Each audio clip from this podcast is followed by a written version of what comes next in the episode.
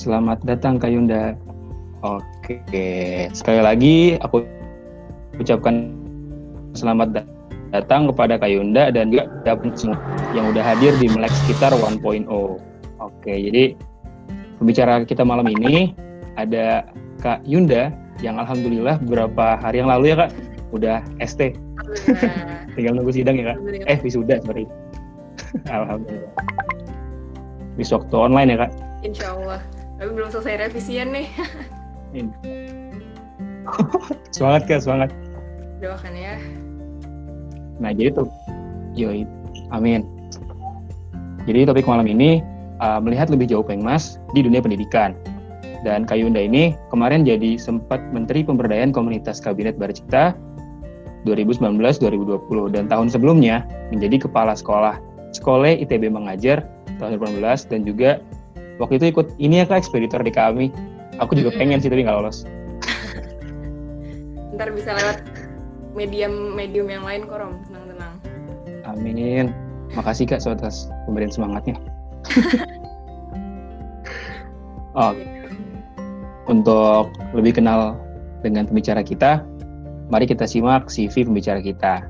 Oke, jadi kurang lebih C V-nya yang di bagian pengabdian masyarakat sesuai dengan apa yang ditulis di poster ya teman-teman. Nah, uh, menteri yang di bawah aja Kak. Ini aku tutup nih Kak. Ketahuan deh. Ketahuan deh. Gak apa-apa ya Kak, yang bawah aja nih yang bisa kelihatan. Tren-tren baca yang bawah aja, Bren. Oke, jadi ini ada yang menarik nih di pas Menteri Pemberdayaan Masyarakat. Kak Kak Yunda ini uh, memimpin dan menginisiasi Kampung Inovasi. Dan alhamdulillah sampai sekarang lanjutin lagi sekarang oleh Kak Rara ya Kak, penerus Kakak ya. Juga di sekolah. Alhamdulillah ada yang melanjutkan lagi citanya. Ya, terus kalau ngomongin pendidikan, kemarin tuh setahun di sekolah udah kurang lebih panjang ya Kak ngomongin pendidikannya. Panjang banget sih, nanti mungkin kita akan bahas lebih jauh lagi ya sambil materinya dipaparin. Asik, dan yang satu lagi pendidikan, tapi yang jauh banget ya Kak. Di mana kemarin Kak? Sorry, sorry ada motor lewat, gimana Tom? Oke, kemarin pas pendidikan yang D K A itu di mana Kak? Sorry. Oh iya, waktu aku berangkat ke Pulau Timor, jadi ke perbatasan antara Indonesia dan Timor Leste itu waktu tahun dua ribu delapan belas, awal dua ribu delapan belas. Jadi ke empat kabupaten di Pulau Timor N T T.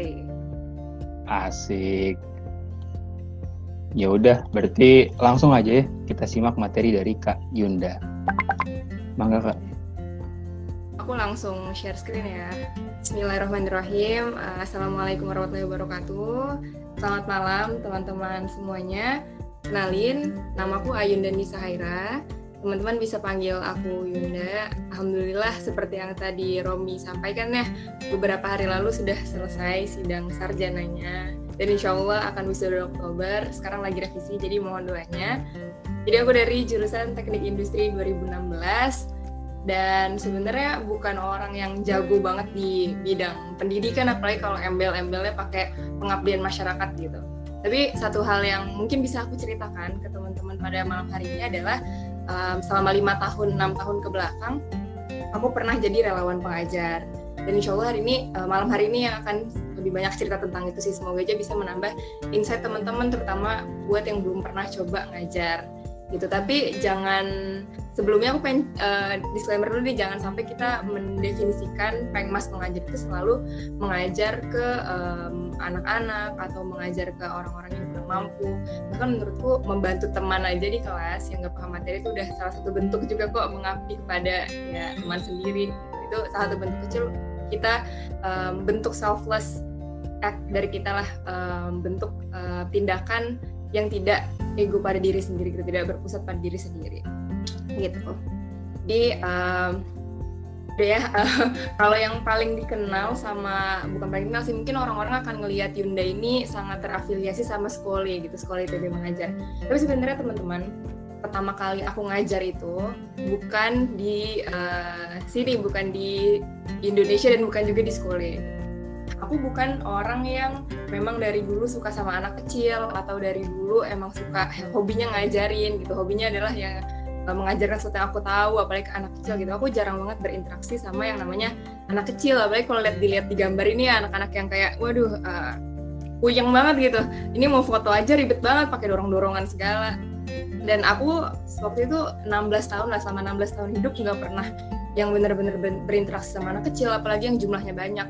Aku punya adik cuma satu dan jarak usianya cuma lima tahun gitu. Dan pertama kalinya aku uh, mengajar anak kecil adalah ketika aku uh, pertukaran pelajar ke Amerika. Waktu itu tahun dua ribu empat belas sampai tahun dua ribu lima belas.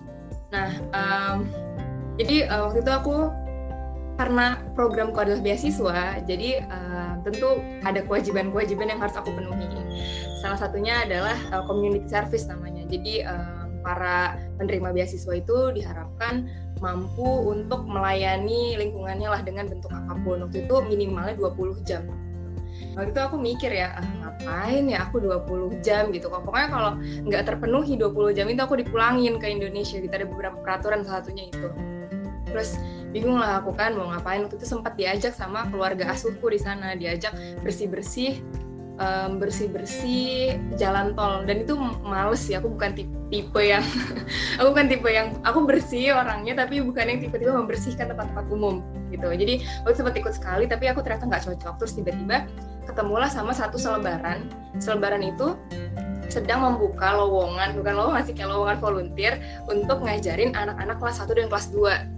Nah, um, aku yang sebenarnya bahasa Inggris juga nggak bagus-bagus amat, maksudnya nggak yang punya kapasitas untuk ngajarin anak-anak S D yang baru belajar baca, akhirnya aku coba lah gitu. Oh ya, satu hal yang mau aku ceritain dulu sebelumnya teman-teman.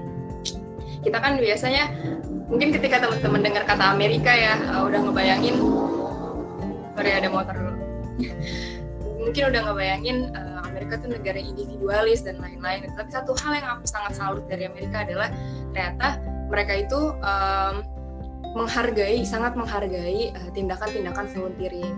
Bahkan di sekolahku, di S M A ku dulu di sana, itu uh, kita nggak bisa lulus kalau nggak menyelesaikan tanggung jawab volunteering, dan nggak bisa ikut prom, nggak bisa ikut homecoming. Jadi setiap mau ikut sesuatu yang seru itu harus kita tuh udah memenuhi tanggung jawab volunteering kita. Waktu itu setiap tahun itu wajib sembilan jam. Jadi total kalau di sana S M A-nya empat tahun, jadi harus tiga puluh enam jam untuk lulus. Dan um, volunteering ini juga sangat dihargai ketika teman-teman misalnya mau masuk Ivy League gitu, mau masuk uh, perguruan tinggi yang terkenal kayak Harvard atau M I T, itu sangat dihargai kalau teman-teman punya proyek sosial gitu. Jadi uh, untuk satu hal yang ini aku salut banget sama Amerika gitu. Mereka membudayakan gimana caranya orang-orang menjadi altruis dan peduli sama orang lain, dimulai dari kecil gitu, dari sekolah. Akhirnya aku cobalah uh, ngajar nih di uh, sekolah S D kelas satu dan kelas dua. Nah, waktu itu ngajarin cuma ngajar matematika sama ngajarin baca, dan itu susah banget ternyata. Misalnya kalau kita kan uh, belajar bahasa Inggris dengan gimana ya, kita kita punya udah punya bahasa dasar gitu, bahasa Indonesia gitu. Kita udah ngerti lah cara bedain, misalnya tulisannya sama nih, G O sama D O gitu. Yang satu bacanya go, tapi D O tuh bukan do, tapi do gitu. Dan itu susah banget ternyata ngajarin ke anak-anak kecil gitu. Kesel kadang-kadang aku kayak, ya gimana ya, itu tulisannya emang mirip, G O tapi bacanya go, D O tapi bukan do, tapi do gitu.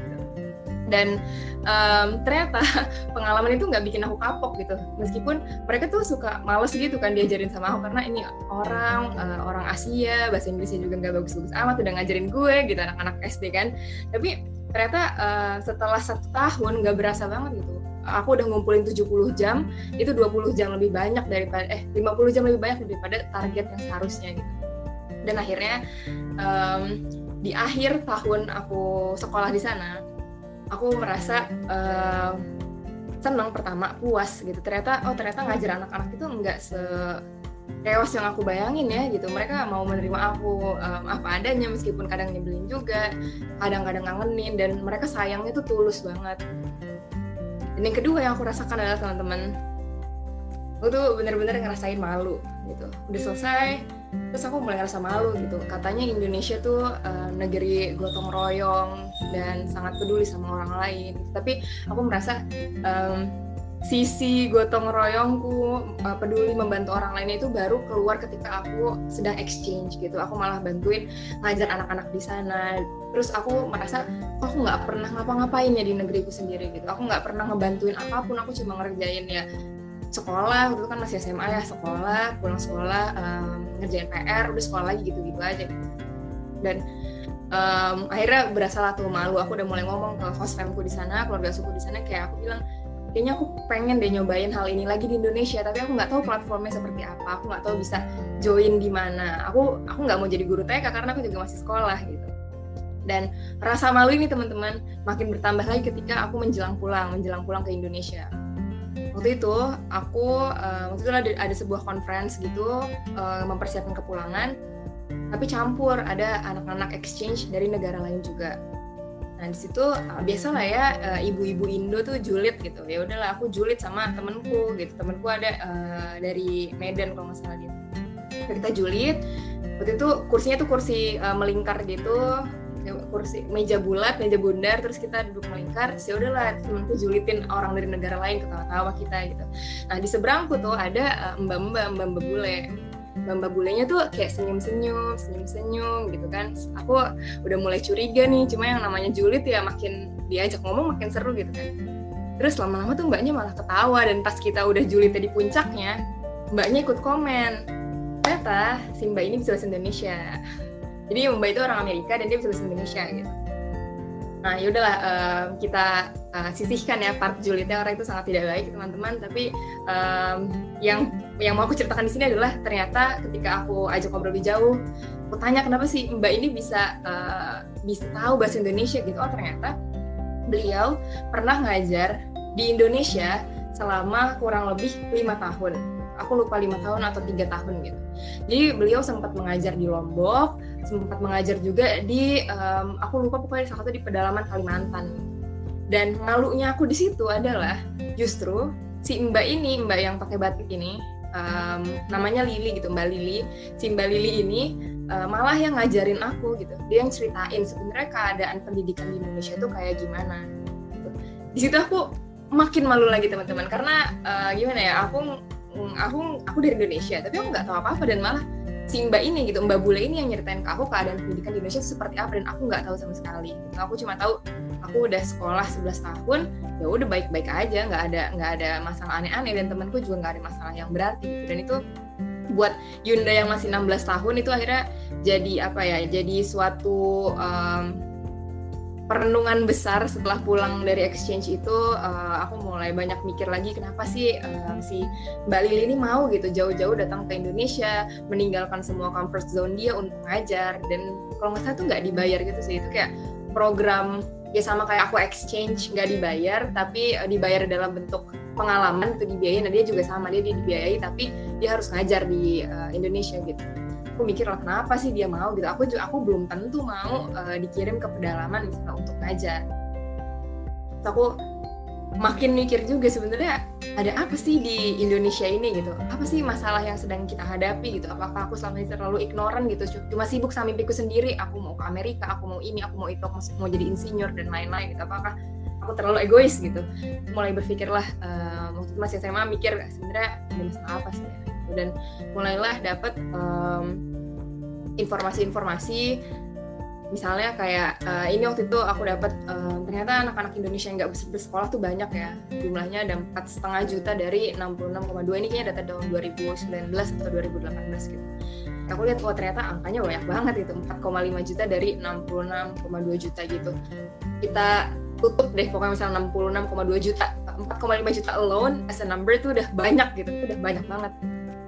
Terus kalau misalnya kita omongin lagi masalah-masalah pendidikan, makin dicari makin banyak gitu. Masalahnya anak-anak putus sekolah, distribusi guru juga nggak tidak merata gitu. Itu kan yang akhirnya uh, jadi salah satu concern yang dibawa Indonesia Mengajar misalnya.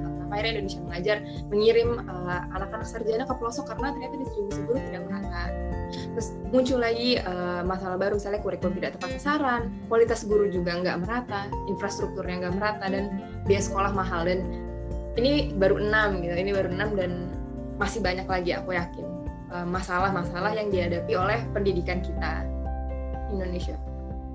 Dan ini pertanyaanku, mungkin pertanyaan teman-teman juga, mungkin aku yakin pernah kali ya teman-teman uh, selintas gitu terpikir gitu, tapi aku cuma satu orang gitu, masalahnya banyak, itu baru ngomongin pendidikan, belum lagi ngomongin tentang pemberdayaan masyarakat, belum lagi ngomongin tentang banyak lah ya tentang uh, teknologi kita. Misalnya aku anak teknik industri, industri empat koma nol tuh udah makanan sehari-hari, dan um, gimana aku sadar kita bener-bener jauh daripada negara-negara lain. Tapi aku cuma satu dari dua ratus enam puluh empat juta rakyat Indonesia gitu, emangnya bisa apa gitu, emang bisa apa. Terus terpikir uh, tentang ini, dan datanglah kisah inspiratif ke dalam hidupku. Jadi um, ketika lagi uh, berpikir, lagi merenung gitu, mikir terus waktu kelas dua belas tuh pokoknya aku sepulang dari Amerika tuh bener-bener lagi banyak-banyak mikir, lagi bener-bener mikir aja kerjanya, kerjanya membandingkan, membandingkan dengan keadaan ideal, ngeliat kondisi aktual dan segala macam. Nggak jelas lah pokoknya anak, anak, anak umur tujuh belas tahun lah. Uh, terus waktu itu um, ketika lagi merenung-merenung gitu, aku dapat cerita dari Dusun Bumbung, Pulau Kabetan, Toli-Toli, Sulawesi Tengah. Dan kebetulan cerita ini datangnya dari ayahku sendiri. Di ayahku, uh, ayahku bekerja untuk satu lembaga kemanusiaan, dan waktu itu tahun dua ribu lima belas gitu ya. dua ribu lima belas ini atau dua ribu enam belas ayahku sedang pegang proyek untuk bangun um, seribu sekolah di tepian negeri gitu. Dan selama bertahun-tahun ini aku sebenarnya juga nggak pernah tahu waktu itu ayahku tuh kerjanya ngapain. Aku cuma tahunya dia ke daerah konflik, ke ya gitu gitu. Tapi nggak pernah bener-bener pengen tahu sebenarnya ayahku ngapain. Dan uh, akhirnya pas tahun dua ribu lima belas itu aku mulai ngobrol sama ayahku, dan aku dapat satu cerita dari beliau tentang keadaan pendidikan di Pulau Kabetan ini. Jadi uh, ayahku bawa cerita gitu. Oke, ini ada satu sekolah, teman-teman bisa lihat ini di gambar ya, di Kabupaten Toli-Toli, namanya S D, S D N Butun. Um, tidak berlantai, lantainya langsung pasir gitu kalau nggak salah sih, pasir. Kemudian juga ini sekolah uh, non permanen ya sebutannya, bukan sekolah permanen gitu. Ini gampang banget hancur, gampang banget terpindah gitu. Dan biasanya sekolah-sekolah kayak gini itu semua kelas bisa dicampur di satu kelas aja gitu, kelas satu sampai enam atau dibagi satu sampai tiga di satu kelas, terus empat sampai enam di satu kelas, dan guru-gurunya hanya sedikit. Dan ayahku cerita uh, gimana akhirnya proses um, ayahku dan lembaganya ngebangun sekolah ini. Bener-bener dibawa pakai kapal, gitu, teman-teman bisa lihat di sebelah kanan bawah. Itu uh, bawa kayu-kayu, bawa um, apa sih, di apa jendela, pintu, dan segala macam itu bener-bener dibawa pakai kayu. Karena ini ada di pulau, dan salah satunya cara untuk mencapai pulau itu ya hanya dengan perahu yang seperti ini, gitu. Ada dibawa semuanya, dan satu cerita yang cukup mengharukan, ayahku bilang semua orang di pulau itu benar-benar saling bahu-membahu gitu, bahu-membahu untuk uh, membangun. Kalau secara uang mungkin mereka nggak punya uang untuk bangun-bangun si gedung itu, tapi mereka ikutan gitu, ikut bangun, ikut uh, bawa-bawa, bawain kapalnya, bawain barang-barang dari kapal. Bahkan ada satu anak kecil, ini yang digambar ini namanya Acang, Raisa, panggilannya Acang. Acang pun ikut ngangkat batu gitu. Aku bilang Acang aja ikut ngangkat batu karena dia senang, dia mau, dia mau punya sekolah gitu, dan semua orang punya perannya masing-masing, semua orang berpartisipasi gitu. Dan akhirnya jadi bahan refleksi selanjutnya gitu. Oke, aku jadi sadar kalau semua orang tuh ternyata punya perannya masing-masing dalam masalah pendidikan. Dan mungkin ketika kita nggak ngomong sesempit pendidikan, ya misalnya kita ambil lebih jauh lagi, kita ngomongin industri, kita ngomongin ekonomi, politik gitu. Aku yakin semua orang uh, punya perannya masing-masing. Tapi ketika ngomongin pendidikan juga kita punya peran masing-masing. Berpikirlah lagi aku, um, terus peranku apa ya gitu, aku bisa ngapain ya, uh, nyumbang duit belum punya gitu kan, nyumbang uang belum punya, mau berangkat juga ke Pulau Kabetan atau pulau-pulau lain juga nggak bisa, aksesnya dari mana gitu, mau ikut uh, ngebangun sekolahnya apalagi gitu, nggak bisa. Ngangkat batu sih bisa, cuma kesananya gimana dan ngapain cuma buat ngangkat batu doang. Tapi jadi berpikir juga gitu, oke, okay, um, semua orang punya peran masing-masing, tapi peranku apa? Nah, akhirnya um, pertanyaannya terus ke bawah, dan akhirnya jadilah aku seorang mahasiswa di I T B gitu. Dan alhamdulillahnya di I T B aku ketemu sama sekolah I T B Mengajar. Itu benar-benar um, aku bisa bilang ya anugerah lah, anugerah buat aku juga, karena jadi bertemu sama teman-teman yang punya visi, misi, dan mimpi yang sama. Dan ketika punya teman dengan visi misi yang sama, itu rasanya lebih mudah gitu melangkah, meskipun berat yang dihadapi atau misalnya masih buram apa yang kita hadapi di depan, tapi jadi lebih enak. Dan um, ketika di I T B, ketemu sekolah I T B Mengajar, aku mulai menstrukturkan, mendefinisikan mimpiku lagi di bidang pendidikan itu sebenarnya apa dan aku bisa ngapain. dan belajar, aku juga cukup belajar banyak dan jadi tahu gitu teman-teman kalau misalnya ternyata gerakan pendidikan itu di I T B itu termasuk uh, gerakan yang cukup banyak dilakukan oleh himpunan-himpunan unit-unit. Ini kalau dilihat di grafiknya itu lebih dari lima puluh persen mahasiswa I T B itu bikin gerakan di bidang pendidikan gitu. Alasannya setelah bertahun-tahun juga aku jadi sadar kalau misalnya eh aku jadi sadar juga kalau misalnya sebentar-sebentar. Nah, aku jadi sadar gitu kalau ternyata mengajar itu teman-teman adalah bentuk pengabdian masyarakat yang paling mudah sebenarnya.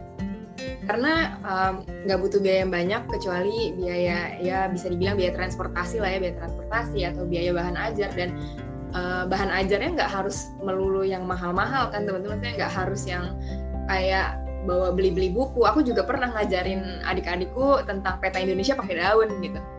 Nggak harus semuanya pakai barang-barang yang mahal dan ternyata karena mengajar ini juga mudah dan di, di I T B tuh jadi cukup populer gitu.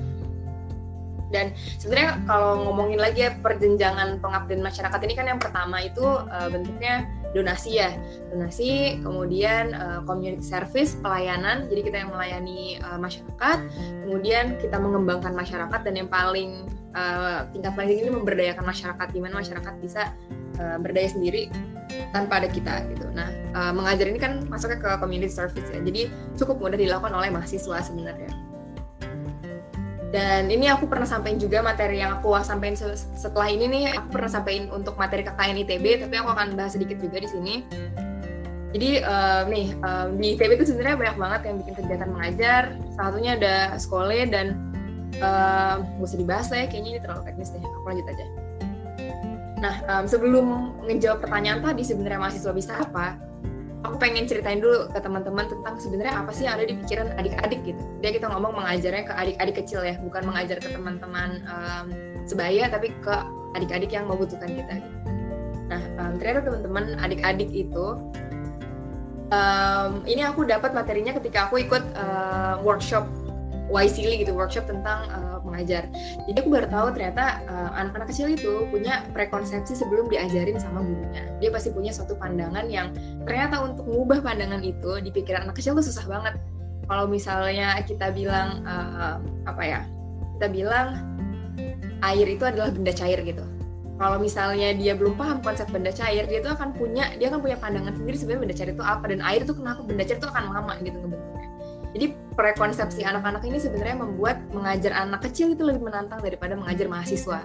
Karena uh, mereka itu cukup um, keras kepala dan tugas gurunya itu agak susah untuk mengubah persepsi anak-anak ini. Dan sebenarnya um, tantangan selanjutnya adalah sebenarnya manusia itu kan dilahirkan sebagai problem solver ya teman-teman. Um, kita tuh nggak bisa sebenarnya dikasih yang namanya uh, oke okay, dua tambah dua itu sama dengan empat gitu. Makanya harus diajarin. Uh, kita harus diceritain tuh, oke okay, untuk menyelesaikan masalah ini maka kamu harus menambah dua tambah dua gitu. Harus benar-benar pakai cerita, pakai permasalahan, pakai penjelasan, dan itu yang bikin ngajar anak kecil tuh sebenarnya rada ribet gitu. Karena nggak bisa kita kasih telan mentah-mentah. Apa akibatnya kalau misalnya kita kasih adik-adik itu apa ya langsung jawaban? Dia tuh uh, biasanya anak kecil gitu ketika kita cuma ngajarin yang mengha- mengajarkan mereka untuk menghafal, setelah mereka kita ajarin untuk menghafal akan cepat lagi untuk uh, hilang gitu hafal itu dan akhirnya nggak berguna untuk kehidupan dia gitu. Padahal itu kenapa ada dangdutan yang lewat ya gitu. uh, padahal kan sebenarnya kita mengajar itu ya untuk kehidupan gitu, padahal ya untuk menghadapi kehidupan bukan buat nilai. Karena um, itu adalah salah satu masalah juga yang sedang dihadapi di Indonesia sekarang. Aku mau bener-bener fokus ke dua masalah ini teman-teman yang kira-kira menurutku bisa diselesaikan oleh kita sebagai mahasiswa gitu. Dan sebenarnya sudah dilakukan oleh mahasiswa I T B, cuma mungkin belum disadari aja. Yang pertama itu um, yang masih bermasalah di Indonesia adalah gaya belajar mengajar tradisional gitu. Gaya belajar mengajar tradisional ini maksudnya, um, aduh aku lupa banget nama teorinya. Apa ya, ini tuh ada nih di pelajaranku psikologi industri. Intinya Uh, manusia itu belajar, tapi dia itu belajar tergantung sama stimulus yang diberikan kepada uh, diri dia gitu. Dan itu kalau di peng- gaya belajar mengajar tradisional kita ya, itu um, sistemnya kayak gini, wah guru ngajarin, terus nanti anak-anaknya dengerin, terus nanti anak baik akan diberi uh, reward, anak-anak yang nakal dikasih punishment, gitu aja terus, gitu aja terus. Dan kalahnya di metode ini ya pada akhirnya susah gitu untuk membuat anak-anak itu berkembang, karena kita benar-benar diajarin untuk cuma menghafal, akhirnya lupa lagi, lupa lagi, lupa lagi. Nah, aku lupa nih, aku udah tulis ya dalam pandangan ini, tapi aku lupa nama pandangannya apa. Sorry teman-teman, nanti aku coba cari lagi ya. Terus uh, masalah yang kedua, selain gaya belajar mengajar tradisional, yang sebenarnya juga ini udah mulai ditinggalkan ya. Aku tuh sempat ngalamin kurikulum dua ribu tiga belas satu tahun. Karena aku angkatan dua ribu lima belas sebenarnya, S M A-nya dua ribu lima belas dua tahun, waktu itu masih K T S P, kemudian kurikulum dua ribu tiga belas satu tahun, waktu itu setelah uh, tinggal kelas abis exchange, gitu. Itu sempat kurikulum dua ribu enam, dua ribu tiga belas, dan di kurikulum dua ribu tiga belas itu memang sih udah mulai ya dibikin uh, kegiatan kelas yang lebih uh, anak-anaknya tuh diminta untuk aktif gitu, cuma mungkin penerapannya aja masih banyak P R nih buat Indonesia, itu baru mungkin bahasan lain lagi ya teman-teman. Tapi um, kurikulum dua ribu tiga belas tentu masih banyak juga kurang-kurangnya, dan di tempat-tempat yang mungkin nggak terjamah sama kita, pada akhirnya gaya belajar terjadi masih gaya belajar mengajar tradisional ini lagi. Anak-anak nggak diberi kesempatan untuk benar-benar mengeksplor diri mereka, kecuali mereka dituntut untuk memenuhi norma-norma, norma-norma aja yang ada, gitu. Memenuhi supaya dapat reward yang baik dan menghindari hukuman. Dan masalah kedua yang juga dihadapi dan menurutku bisa diselesaikan oleh mahasiswa adalah um, tentang buku pengantar. Kita kan tahu ya buku pengantar, um, apa sih sebutannya, B S E ya dulu tuh, buku sekolah elektronik ya, um, itu kan buku yang jadi panduan di sekolah yang mulai dari Sabang sampai Merauke, yaitu kayak pukul rata semuanya bukunya itu. Tapi sebenarnya masalah terhadap buku pengantar sebagai buku acuan kurikulum ini, yang pertama, buku itu um, dibuatnya dengan memukul rata semua kemampuan siswa gitu. Padahal kan nggak semua anak-anak itu sama ya kemampuannya, nggak semuanya itu kelas dua S D misalnya sudah bisa uh, berhitung atau sudah bisa membaca atau mengkontekskan masalah gitu. Dan yang jadi masalah di buku pengantar tuh mungkin itu salah satunya adalah karena uh, ya dia nggak mempertimbangkan anak-anak yang mungkin keadaan sekolahnya lebih terbelakang dibanding anak-anak yang ada di kota. Dan biasanya yang jadi acuan itu kan anak-anak di kota ya, nggak melihat lagi keadaan di daerah tiga itu seperti apa sih misalnya. Terus yang kedua, masalah yang kedua adalah buku-buku pengantar yang kita punya ini biasanya tuh minim konteks lokal, karena ya udah ditujukannya untuk uh, siswa-siswa yang ada di cakupan geografis yang luas ya se-Indonesia aja gitu. Padahal kontekstualisasi itu cukup penting juga uh, ketika kita mengajar. Kalau nggak ada konteksnya, ya gimana? Has, hasilnya ya akan susah juga ngubah prekonsepsinya si anak-anak tadi, gitu. Makanya, uh, aku ambil contoh gini aja deh. Teman-teman mungkin pernah dengar Sekolah Rimba, ya. Sekolah Rimba itu adalah sekolah yang didirikan oleh, salah satunya adalah uh, Ibu Butet Manurung, yang mengajar Suku Anak Dalam di Jambi. Nah, waktu itu, uh, waktu itu sampai sekarang masih ya, Suku Anak Dalam itu diajarin tentang baca, tulis, dan hitung. Ketika sudah belajar, anak-anak sudah bisa, ada salah satu anak yang bilang sama uh, Butet gitu, uh, Bu, saya sudah bisa baca, tulis, dan hitung, tapi kenapa saya masih, tapi kenapa uh, pohon-pohon di sini masih ditebang-tebang gitu? Kenapa saya masih belum bisa menghentikan permasalahan yang dihadapi oleh uh, bangsa saya gitu, suku suku saya gitu? Dan akhirnya um, jadi makin jelas sebenarnya kontekstualisasi itu juga penting ketika kita ngajarin um, anak-anak yang mungkin seumur hidup dia nggak pernah tuh diceritain sama orang tuanya, oke. Okay, uh, Um, kamu harus sekolah ya misalnya sampai S M A karena mau kuliah, habis kuliah nanti akan lebih mudah loh kalau udah punya ijazah sarjana, misalnya mencari kerja akan lebih mudah daripada yang nggak punya ijazah misalnya. Dan karena nggak ada konteks seperti itu, nggak pernah dikasih tahu juga sebenarnya masalah-masalah yang perlu dia selesaikan apa, akhirnya anak-anak juga nggak punya semangat untuk belajar, dan ini jadi satu hal yang vital. Dan dari dua hal ini sebenarnya uh, muncul solusi yang namanya uh, personalized dan project based learning. Personalized artinya um, anak-anak itu uh, belajar sesuai dengan minat dan bakat mereka masing-masing, cara mereka masing-masing, betulnya jam berapa ya? Udah setengah jam ya, kayak aku cepetin ya. Dengan uh, uh, kemampuan mereka masing-masing, dan um, pembelajaran ini berdasarkan dengan proyek yang penuh konteks gitu. Nah, um, bentuk pembelajaran kayak gini sebenarnya sudah mulai dikembangkan nih di, ya kalau di Amerika ya emang udah sering lah ya kayak gini, maksudnya dia mau kebanyakan sekolah udah seperti ini, dan yang aku tahu di Asia Tenggara juga sedang dikembangkan. Di Indonesia mungkin cukup sulit ya teman-teman, apalagi dulu aku sekolah, aku S M A, itu satu kelas tuh masih empat puluh anak. Mungkin akan susah untuk bikin kelas yang benar-benar personalized, apalagi gurunya cuma satu gitu. Dan pada akhirnya, disinilah sebenarnya peran mahasiswa tuh dibutuhkan gitu.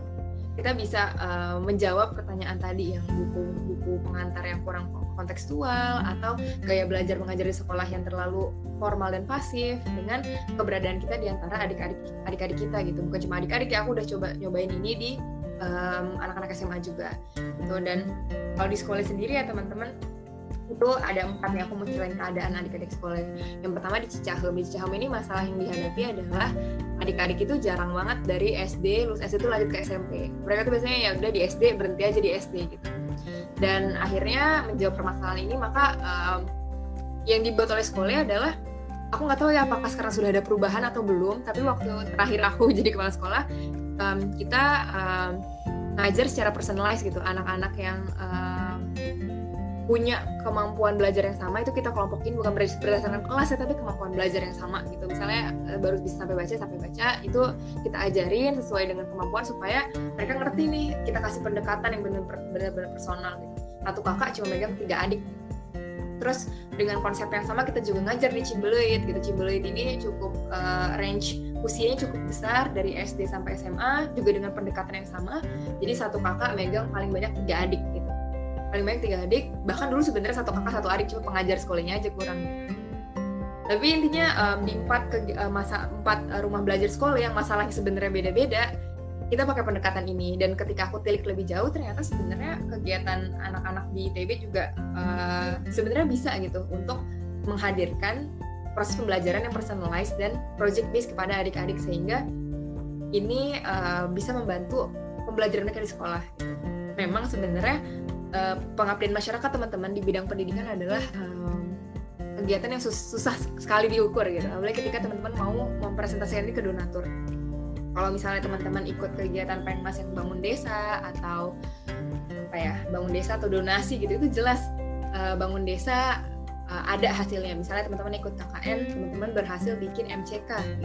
Bisa berhasil bikin M C K atau uh, berhasil apain ya, uh, bikin bendungan. Itu jelas gitu, orang-orang misalnya L K gitu gampang ngedonasinya. Tapi ketika teman-teman ngomong soal pendidikan, gimana cara uh, mengukurnya sebenarnya gitu. Mengukurnya pertama lama, karena misalnya kita mau lihat apakah anak-anak ini berhasil sukses atau enggak, itu lama.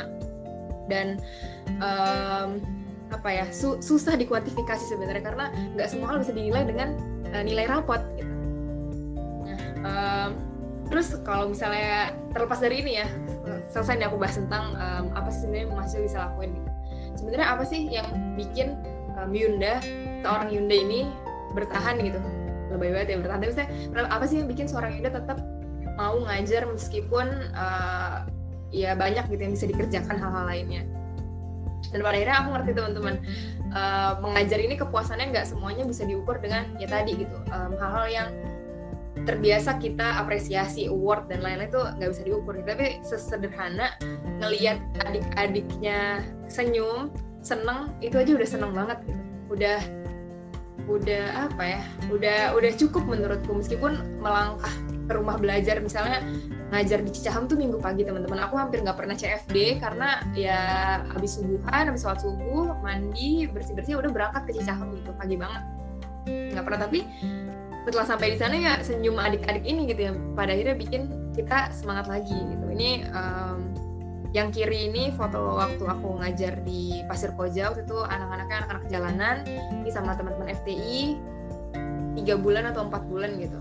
Ini sempat ada masalah juga, kami sempat dikira penculik waktu itu, tapi itu another story, nanti kapan-kapan aku ceritain. Tapi itu sempat ada masalah juga, dan itu masih pertama kalinya aku ngajar, masih belum ngerti lah yang namanya punten permisi ke masyarakat tuh belum ngerti, itu belum ngerti konsepnya gitu kan.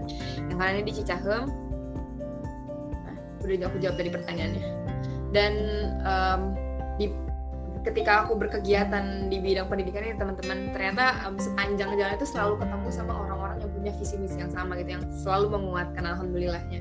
Kayak misalnya um, ini foto yang paling kiri atas ini, ini orang tua murid. Waktu aku ngajar di Sumba, ini waktu aku ngajar itu, selama aku ngajar tuh orang tua itu bener-bener ngintip gitu, ngeliatin sebenarnya anak-anaknya diapain gitu. Seber- sebegitu mereka mengapresiasi orang-orang yang datang dan mau mengajar anak-anak mereka gitu. Ini sekolahnya udah di atas bukit, jauh banget, panas banget, dan sekolah permanen, ruangan permanen cuma sedikit. Di bagian belakang ini kalau teman-teman kelihatan ya, ini tuh mereka sebutnya tuh kayak kandang kambing gitu. Sekolah non permanen, tapi anak-anak tetap belajar di sana. Terus ini ketemu juga sama uh, bapak ini, beliau tuh dari Dinas Pendidikan Sumba Timur kalau nggak salah, dan beliau ini adalah orang yang mendonasikan uangnya untuk bangun sekolah yang aku ajarin ini, sekolah. Dia beliau wakaf lah istilahnya, wakafin tanahnya dan donasi juga untuk bikin bangunan sekolahnya gitu. Terus ketemu juga ini waktu itu lagi ada di, ini tuh waktu itu ada di hmm, namanya tuh Fulan Fehan, itu daerah dataran tinggi gitu di Atambua, di perbatasan Indonesia dan Timor Leste, nggak ada nggak ada internet, nggak ada sinyal, nggak ada, itu bener-bener tuh terisolasi banget. Kebetulan motor motor yang aku tumpangi sama temanku rusak, kita nggak tahu cara minta bantuan gimana, nggak ada orang, terus tiba-tiba ada orang yang lewat gitu, dan yang lewat itu ternyata guru yang ngajar di perbatasan gitu, beliau mau ngajar ke sekolahnya gitu. Ya udah akhirnya ngobrol dan dia seneng aja gitu bisa ketemu sama orang lain yang ternyata punya visi misi yang sama juga dalam memajukan pendidikan. Dan yang terakhir, um, yang paling bawah kanan bawah ini, beliau yang paling tengah ini, uh, beliau itu adalah kepala sekolah, uh, kepala S M A Taruna Mandiri di Fatu Benao gitu. Di Fatu Benao itu daerah yang banyak banget pengungsi dari Timor Leste-nya gitu. Dan beliau bilang gitu, meski ada uang, waktu, tenaga, tapi tidak ada hati, tidak mungkin adik-adik bisa menginjakan kaki di timur ini. Begitu dihargainya gitu, kita ketika uh, datang ke sana, padahal juga yang aku lakukan ini waktu ekspedisi D K ya, waktu ke Timor nih ekspedisi D K, itu yang aku lakukan juga nggak banyak gitu, di satu sekolah cuma lima belas menit paling cerita di depan kelas, dan itu harus pindah-pindah terus gitu. Tapi ternyata um, sebegitu berpengaruhnya. Kadang nggak bisa diukur sama apa ya, tenang, nggak bisa diukur sama angka gitu. Dan ini ini baru banget, ini uh, baru seminggu lalu. Alhamdulillah um, dari ekspedisi D K itu um, kami timku waktu berempat, aku, Kak Rais, Kak Rizal, dan Ainun. Setiap tahun tuh alhamdulillah selalu ada gitu dari um, daerah yang kami datangi. Pertama tuh dari S M A satu Kefaminanu dapat um, undangan ke I T B, terus abis itu tahun dua ribu delapan belas ada satu lagi, dan tahun ini alhamdulillah ada tiga orang teman-teman dari Atambua. Itu ya suatu hal yang cukup menyenangkan dan bikin akhirnya uh, apa ya, bikin akhirnya jadi penyemangat juga kenapa terus uh, mau memperjuangkan ini meskipun capek. Nah ini sama juga, cuma ngasih lihat aja, seneng aja rasanya gitu. Ini waktu aku ini aku yang foto ini, fotonya sama Kak Rais. Ini kita datang ke kelas ini Januari dua ribu delapan belas, Januari dua ribu sembilan belas murni ini yang ada di sini udah ngejelasin ke adik-adiknya pakai jaket I T B. Ini di S M A satu Atambua. Terus dua tahun kemudian ada lagi dari I T B yang menjelaskan ke adik-adiknya.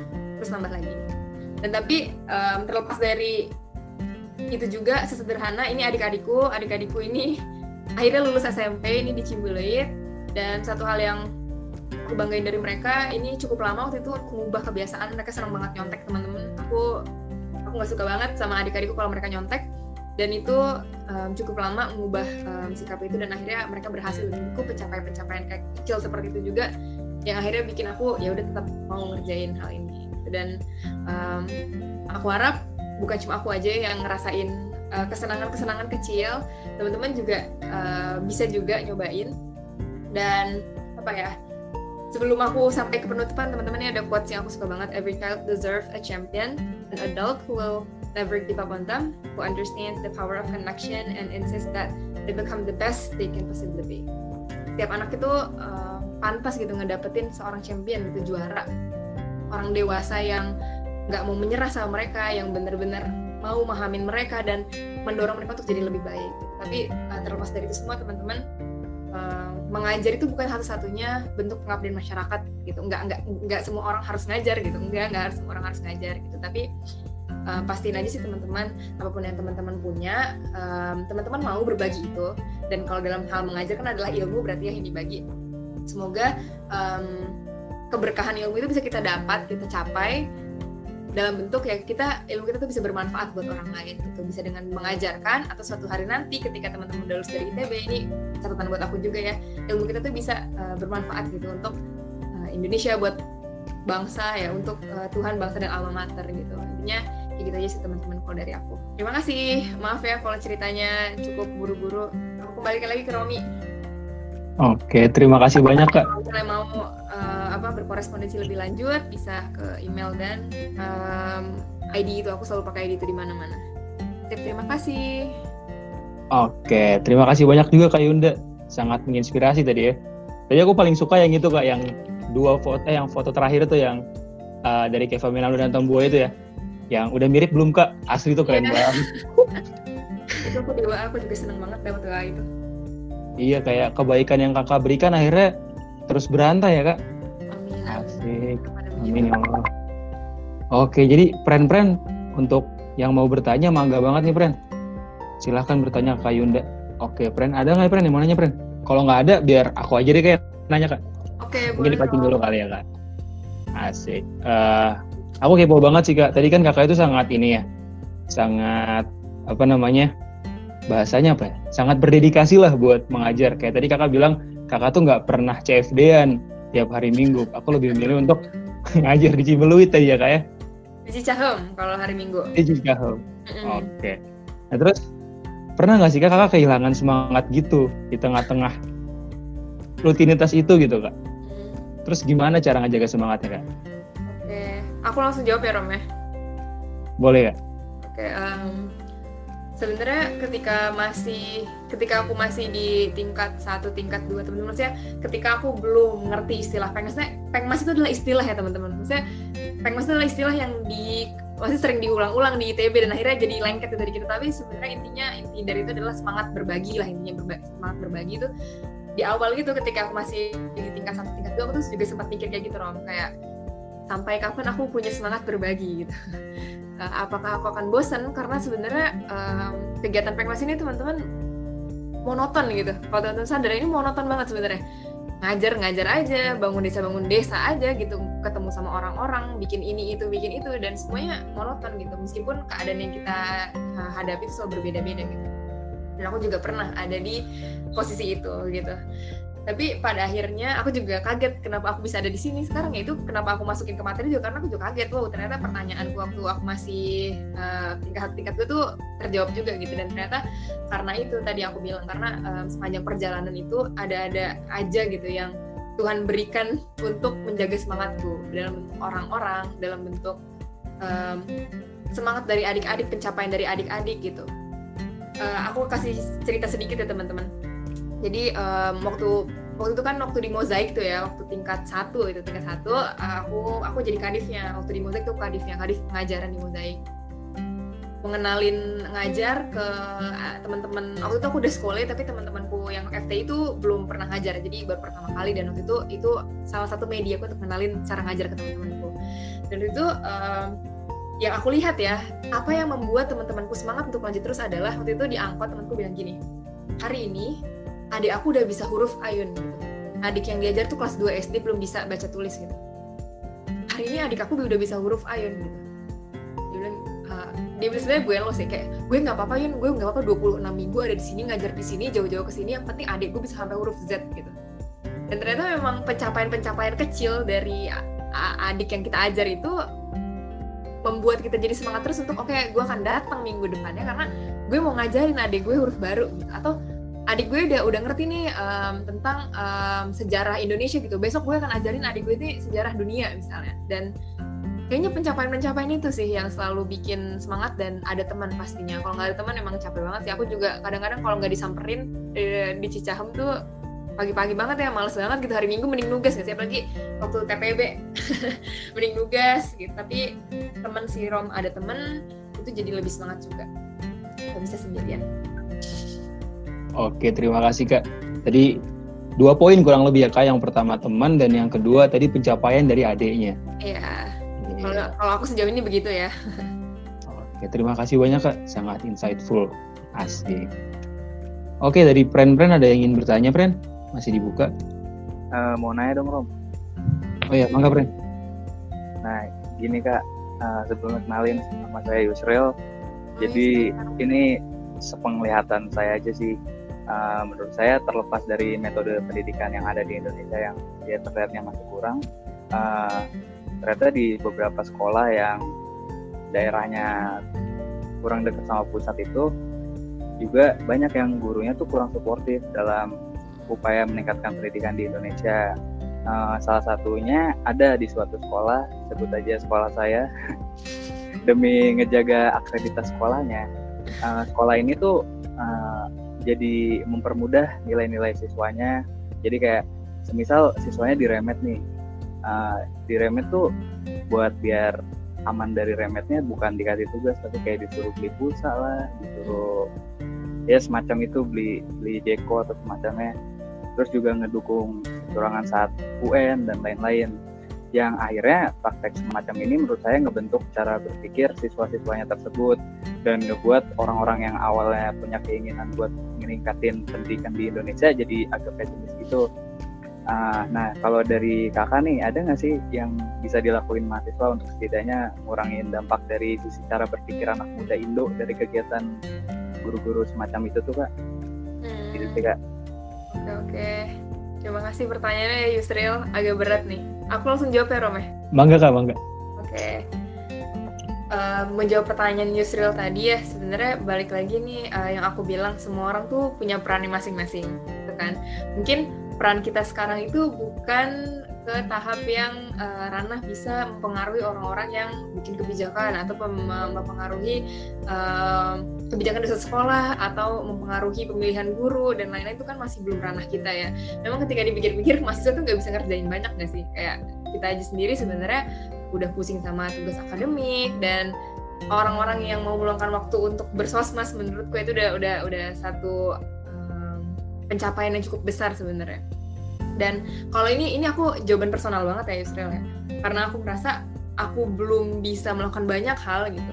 Yang aku bisa lakukan tuh cuma dua gitu. Pertama memang uh, menanamkan menanamkan karakter baik ke adik-adiknya gitu, karena adik-adik ini akan dewasa juga gitu. Mungkin pas mereka masih S D itu mereka belum ngerti lah ya, kayak uh, aku, B T W aku juga sama, sekolahku juga kayak gitu. Sekolahku juga kayak gitu, kayak yang U N-nya dibocorin dan segala macam gitu, sama gitu. Aku juga ngerasain hal yang sama uh, kayak Yusriel. Dan waktu itu aku juga ngerasa bener-bener aku tuh helpless, aku nggak bisa ngapa-ngapain dan nggak mungkin juga dong aku melawan gitu, melawan kayak bu ini salah gitu, nggak mungkin banget. Toh kita juga sudah belajar adab gitu, dan itu nggak mungkin tiba-tiba aku ngelawan guru kayak gitu. Dan akhirnya yang aku uh, lakukan ya, daripada nggak bisa ngapa-ngapain, akhirnya aku mencoba menanamkan ke adik-adikku sendiri, menanamkan ke adik-adikku sendiri. Dan yang kedua adalah gimana caranya untuk mengubah persepsi anak-anak muda tadi ya, pertanyaan Yusriel ya. Kalau cara aku adalah dengan uh, kalau cara aku ya aku uh, menceritakan tentang keadaan pendidikan di Indonesia gitu. Mungkin aku nggak terlalu intens, tapi aku kadang-kadang aja misalnya lewat um, Instagram atau lewat um, cerita-cerita sama teman-teman, ngasih tahu aja kalau sebenarnya kita tuh sedang menghadapi permasalahan seperti ini loh gitu. Ada anak-anak yang kayak gini, masa kita mau curang sih gitu, masa kita mau uh, masa kita mau menganggap enteng apa privilege yang kita punya sekarang untuk kuliah dan segala macam gitu.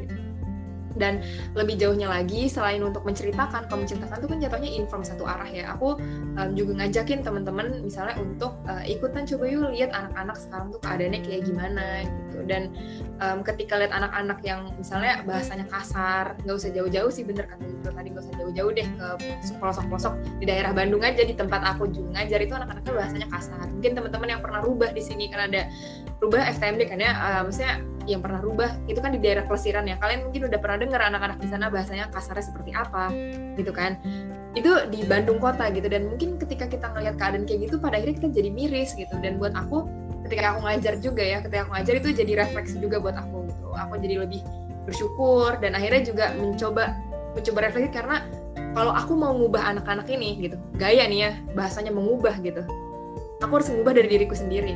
Aku selalu mikir kayak gitu, aku harus ngubah dari diriku sendiri, aku harus jadi lebih baik dulu.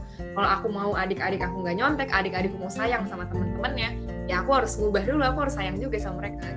Aku harus sayang, aku harus nunjukin aku sayang sama mereka. Bahkan sederhana kayak gimana ya, e, ngajar nih ya sama teman-teman. Aku ngajar misalnya sama temanku Sultan. Misalnya kita biasa guelo-guelo kayak ya eh lo lalala gitu, kasar gitu. Tapi ketika udah sama adik-adik ya nggak bisa, dan akhirnya tuh ngebentuk habit baik juga di kita gitu. Aku nggak pernah misalnya udah berkurang lah ngomong kasar dengan sama teman, karena kita mau ngajarin ke adik-adik kita gitu. Jadi ya itu pertama cara mengubahnya um, ya lewat adik-adiknya, sama yang kedua ngajakin orang lebih banyak aja untuk ikut berpartisipasi atau minimal mensuarkan kebaikan-kebaikan gitu. Atau kalau misalnya memang teman-teman mau fokus di sana, misalnya teman-teman ambil jalur kayak Kak Faris, Faris Hafiz Makarim, beliau sekarang uh, kerjanya di bagian tentang riset uh, pendidikan gitu. Ya udah, akan jadi orang yang berpartisipasi di kebijakan pendidikan di Indonesia gitu. Dan mungkin kalau aku sekarang uh, apa kapasitasnya belum kesana gitu. Yang bisa aku lakukan ya itu ngajarin adik-adiknya supaya tadi yang gampang ya, kayak supaya mereka nggak nyontek, supaya mereka mau belajar sebelum ujian, mau ngerjain P R, sederhana itu sih. Aku bisa baru itu soalnya gitu. Sama ya yang D K sih palingan ya, waktu D K tuh um, pertama datang ke sana kan sosialisasi tentang I T B dan lebih ke arah ngasih tahu informasi gitu. Ya kerjaan kita bisa lakuin aja sih kayaknya. Belum banyak juga yang bisa dilakuin, perbaiki diri sendiri. Gitu dia. Makasih Kak. Thank you banget Kak. Ini friend Maulana Yusuf mau nanya friend. Tadi duluan friend Shifa sih. Ah, betul. Oh, Shifa aja. Oke. Okay. Siapa sih? Friend Shifa aja dulu tadi, udah sempat unmute soalnya pas yang ngucil. Oh ya. Oh ya. Halo Kak Ayunda, jadi aku mau nanya, sebenarnya ada dua pertanyaan. Uh, yang pertama mungkin agak teknis, jadi kalau misalnya lagi ngelakuin pengmas pendidikan, uh, apakah yang diajarkan itu selalu pendidikan formal atau ada yang hal-hal yang beraplikatif itu kayak um, gimana cara mengolah sampah kayak gitu-gitu. Uh, terus yang kedua, um, uh, banyak uh, masyarakat di Indonesia yang Uh, kadang mikirnya tuh uh, udah sekolah misal sampai S M P sampai S M A terus mikirnya kayak ya udahlah kerja aja gitu. Terus uh, saya pernah juga mendapat uh, dengar gitu pendapat seseorang katanya uh, ya udahlah kita nggak usah sekolah tinggi-tinggi, uh, ngapain sih sekolah tinggi-tinggi juga, toh akhirnya um, ilmu yang kita dapatkan itu malah bisa menipu orang lain gitu. Padahal kan sebenarnya pendidikan itu nggak uh, sedang kali itu gitu definisinya. Jadi uh, yang mau saya tanyakan gimana sih cara membangun persepsi uh, kepada setiap orang kalau pendidikan itu se sepenting itu gitu Kak. Makasih. Ya makasih Cipa. Langsung aku jawab Rom atau gimana? Oke benar Kak. Okay. Uh, buat friend Maul nanti abis ini ya friend, jadi biar Kak Yunda jawab pertanyaan Kak Shifa. Oke okay. Mangga Kak Yunda. Oke okay. Tadi uh, sebelum makasih pertanyaannya Shifa. Tadi pertanyaan yang pertama itu gi, uh, gim, uh, gimana gimana ada bisa ulang ya, uh, gimana caranya, apakah ngajar itu harus ngajar formal gitu ya, apakah harus pelajaran-pelajaran formal atau kita boleh ngajarin um, hal-hal yang kayak gimana caranya mengolah sampah gitu tadi ya Shifa ya. Kalau sampah iya, dibenerin aja ya. Nah um, sebenarnya aku sambil share P P T aja kali ya. Jadi tuh ini juga P P T waktu aku di, ngaj- ngisi di K K N sih, tapi nggak apa-apa lah ya. Nah jadi um, sebenarnya uh, ketika kita mau um, mengajar gitu ya atau membuat gerakan mengajar itu banyak banget yang harus dipertimbangkan, bukan sekadar um, ngajar-ngajar ngajar-ngajar aja gitu. B T W aku pengen ngasih tahu ini, dulu H M M tuh aku nggak tahu ya zaman tahun berapa H M M tuh pernah ngajar di sekolah gitu, tapi udah lama banget, udah udah lama banget sih, aku juga sebelum aku masuk sekolah deh kayaknya. Tapi waktu itu mungkin masih kita masih belum paham juga ilmu kayak gini, jadi waktu itu ngajar itu pengen ngajarin yang bener-bener teknis yang adik-adiknya nggak ngerti gitu, pakai P P T gitu. Nah itu aku ingat banget sampai sekarang, itu jadi catatan juga dan itu jadi salah satu alasan aku untuk belajar lagi sebenarnya harus nyampein materi apa sih untuk anak-anak gitu, seperti pertanyaan Shifa tadi. Nah sebenarnya ketika kita mau nyusun materi tuh Shif, uh, ada banyak banget yang harus kita pertimbangkan dan semuanya itu um, berpatokan sama kondisi adik-adik yang kita hadapi gitu. Pertama kondisi adik-adiknya, kedua kondisi lingkungannya. Pertama kita harus tahu dulu nih, kita tuh cuma satu orang yang menemani mereka satu jam dari dua puluh empat dari bukan dua puluh empat jam, bahkan ya dua puluh empat kali tujuh gitu. Mereka punya waktu selama seminggu dua puluh empat jam dan kita cuma ngisi satu jam gitu.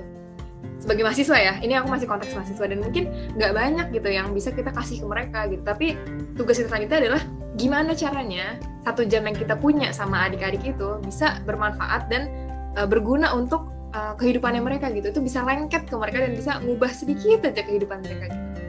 Dan yang bisa yang perlu dipertimbangkan adalah ya ini, yang pertama ini sebenarnya proyek besar ya, tapi pertama itu harus mempertimbangkan um, konteksnya juga gitu, apa sih masalah sebenarnya mereka hadapi gitu. Mungkin um, kayak tadi ceritanya Ibu Butet Manurung ya, kalau misalnya beliau ngajarin hal ini di luar baca tulis itu mungkin udah nggak terlalu penting lagi karena suku anak dalam mungkin nggak butuh uh, materi yang lebih jauh dari itu gitu. Atau um, kalau di sekolah ini aku ambil sekolah karena aku ngajar di sekolah, jadi punya pengalamannya di sekolah ya. Misalnya adik-adik di Cicaheum gitu, kenapa sih yang kita masukin tuh materinya adalah yaudah kita bantuin P R mereka aja sih deh dulu gitu. Karena ya masalah mereka adalah mereka nggak pernah ngerjain P R gitu. Mereka tuh tertatih-tatih di sekolahnya, makanya mereka susah dari S D tuh untuk ke S M P. Dan cara yang bisa kita bantu dalam waktu satu jam itu adalah uh, dengan ngerjain P R gitu, dengan tambahkan konteks gitu. Kenapa sih harus uh, belajar ini? Karena oke, okay, karena uh, mereka itu harus kerja misalnya nantinya, uh, harus punya cita-cita gitu. Kerja terlalu kasar ya, maksudnya harus punya cita-cita, kenapa harus punya cita-cita gitu. Dijabarkanlah kondisi um, kondisi-kondisi yang mereka hadapi, tapi dengan bahasa yang kira-kira mereka paham gitu. Dan beda uh, beda mungkin pendekatannya dengan uh, adik-adik yang di Cimbeuleuit gitu. Cimbeuleuit ada ada pendekatan lagi sendiri, dan semuanya itu ya bergantung gitu, bergantung sama kebutuhan si adik-adiknya gitu. Makanya kenapa sekolah akhirnya juga uh, ngajak himpunan untuk uh, datang ke rumah belajar-rumah belajarnya gitu, supaya adik-adiknya tahu gitu, uh, oke okay, ternyata pekerjaan di dunia ini tidak hanya misalnya anak-anak Cicaheum itu kan uh, tinggalnya tuh, jadi yang kami ajar itu adalah anak-anak yang tinggal di belakang terminal Cicaheum, terminal dan pasar Cicaheum. Jadi kebanyakan orang tua mereka itu pedagang di sana gitu. Jadi mereka tahu ya ya kehidupannya gitu gitu, jadi pedagang, jadi supir angkot, dan ya udah mereka akan mengejar ke sana gitu. Dan karena mereka taunya mengejar ke sana, mereka tahu tuh dong sekolah tinggi-tinggi gitu kan.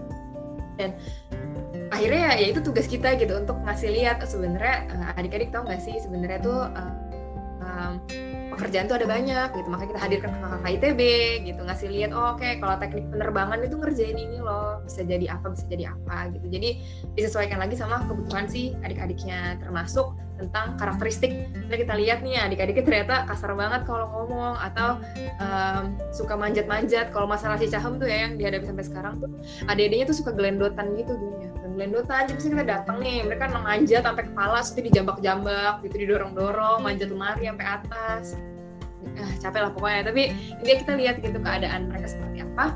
Dan dari sedikitnya waktu yang kita punya, kira-kira uh, materi apa bisa kita sampaikan?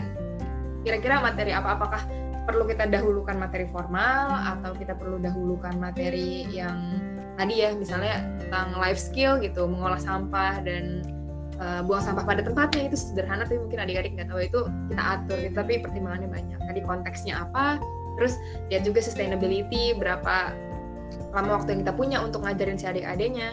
Terus uh, visibility-nya gitu, waktunya yang kita punya, apakah kita paham di bidang itu, terus resources-nya, uangnya juga, dan sebenarnya seberapa penting itu untuk adik-adik, meaning.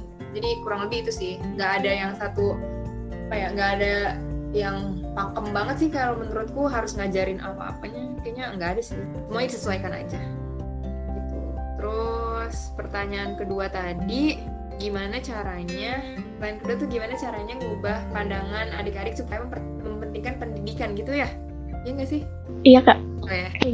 Um, ini pertanyaan juga susah sih, Shiv. Um, aku sendiri juga masih agak bingung ya gimana caranya untuk membuat adik-adik itu peduli dengan sekolahnya gitu. Tapi susah ya, ini memang yang aku lakukan sampai sekarang, ini aku pribadi ya, dan ini suka aku bilang juga sih ke teman-temanku di sekolah ya gitu, ya jangan capek gitu, tapi sedikit yang kita lakukan adalah dengan jadi role model buat adik-adiknya.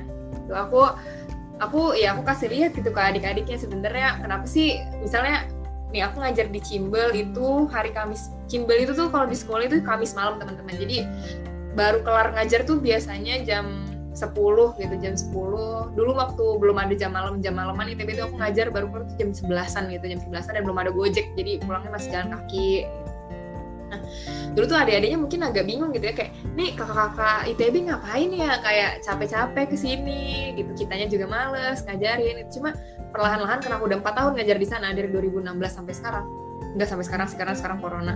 Maksudnya udah tiga setengah tahun ngajar ngajar di sana. Akhirnya ya adik-adik itu jadi lihat gitu, lihat uh, oh kakak-kakak ini tuh mau loh dia um, um, ber apa ya mau loh dia uh, ngeluangin waktu untuk belajar dan ngajarin, karena ternyata sepenting itu buat kehidupan dia gitu.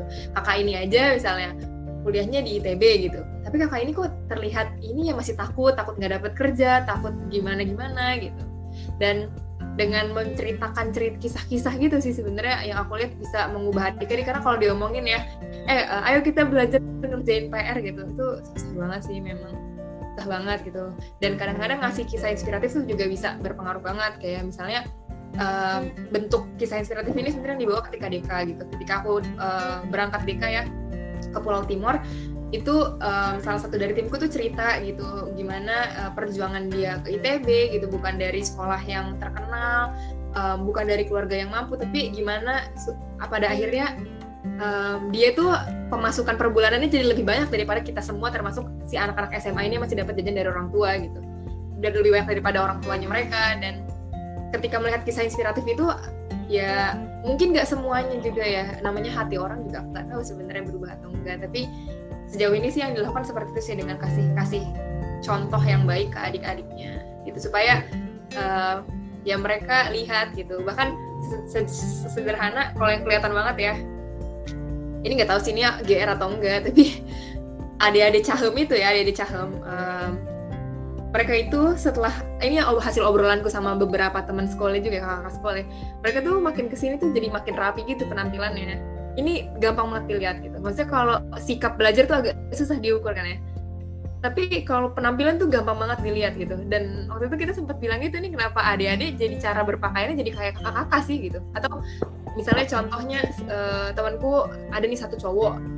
Ya Sultan lah sebutnya. Nih Sultan nih satu cowok nih ya. Adik-adik tuh bener-bener look up to dia banget gitu. Terutama yang cowok gitu, eh pengen jadi kayak Kak Sultan gitu. Pengen jadi kayak Kak Sultan gitu. Dan menurutku itu juga apa ya, sedikit banyak bisa juga sih mengubah cara pandang mereka tentang pendidikan dan pentingnya pendidikan. Tapi wallahu alam lah ya, kita cuma bisa berusaha, pada akhirnya yang menentukan ya Allah yang maha membolak-balikan hati adik-adik, dan ya udah kita berusaha aja, kira-kira gitu sih Shift. Aku juga bukan jagonya juga ya, cuma berdasarkan pengalaman aja. Semoga menjawab ya. Iya, terima kasih Kak. Oke, terima kasih Kak Yunda atas jawabannya. Ini pertanyaan terakhir ya Kak, gak apa-apa kan Kak? Oke, buat Pren Maul, mangga Pren. Oke Kak, selamat malam, kenalin aku Maulana dari M tujuh belas. Mungkin sebelum bertanya, saya mau cerita dulu Kak. Jadi aku salah satu orang yang suka gitu Kak ngajar dan lumayan sering ke desa gitu Kak. Tapi terkadang aku punya satu kebiasaan gitu Kak yang nggak bisa keluar dari benak. Nah mungkin boleh boleh nggak Kak tanya dari persep, saya bertanya seputar tapi dari sudut pandang persepsi masyarakat umum nih yang kurang percaya manfaat melakukan hal seperti ini, Kak. Boleh nggak? Iya, boleh, boleh, boleh. Eh, gimana, gimana? Itu udah pertanyaannya ya? Iya, pertanyaannya. Oh, belum. Eh, sorry, sorry. Belum, belum. Belum. Hmm, lanjut, lanjut. Jadi, bagaimana kita meningkatkan kita mereka-mereka ini punya kewajiban membantu orang tua kita untuk bertani, berkebun, beternak, hingga menurut orang tua di desa, orang yang sangat mengenai sehingga anak itu tidak ikut pola motivasi untuk berdiri.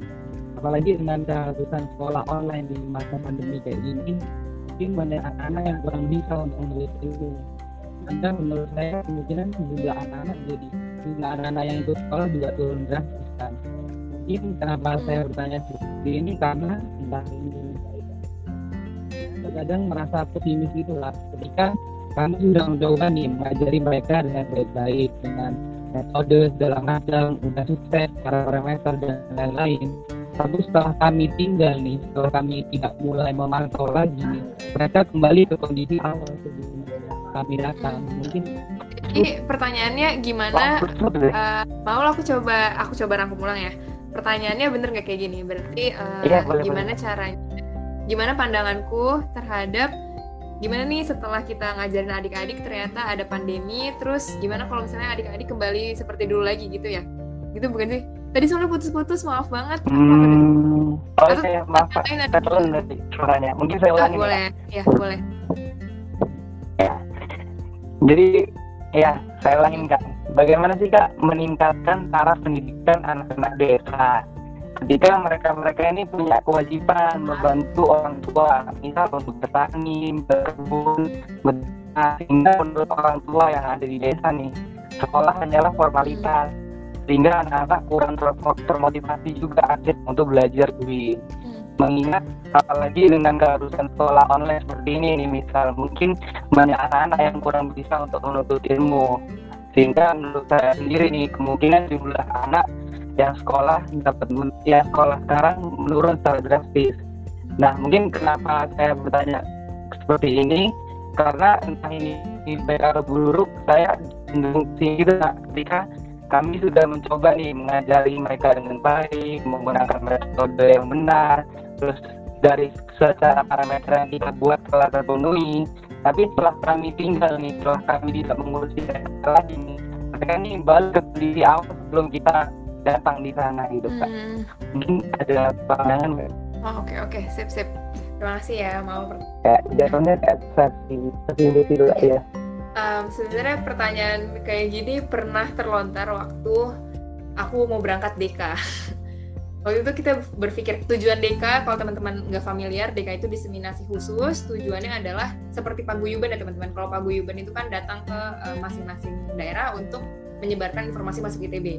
Ekspeditor D K itu tugasnya adalah seperti uh, paguyuban, tapi menyebarkan, mendiseminasikan informasi ke daerah-daerah yang nggak ada paguyubannya, gitu, makanya ada D K.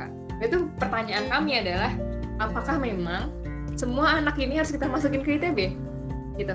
Apakah benar gitu? Apakah benar gitu tujuan ke sana, tujuan kita ke sana tuh masukin anak-anak itu ke I T B gitu. Dan pada akhirnya timku ya, Um, kita sampai ke satu kesimpulan bahwa oke okay, kita kesana bukan untuk uh, ngasih tahu mereka, maksa mereka masuk ke I T B, tapi lebih ke arah memberikan mereka ke informasi sebenarnya ada apa lagi sih um, uh, apa ya ada apa lagi sih kesempatan-kesempatan di luar sana yang bisa mereka manfaatkan untuk memaksimalkan potensi yang mereka punya gitu sekarang.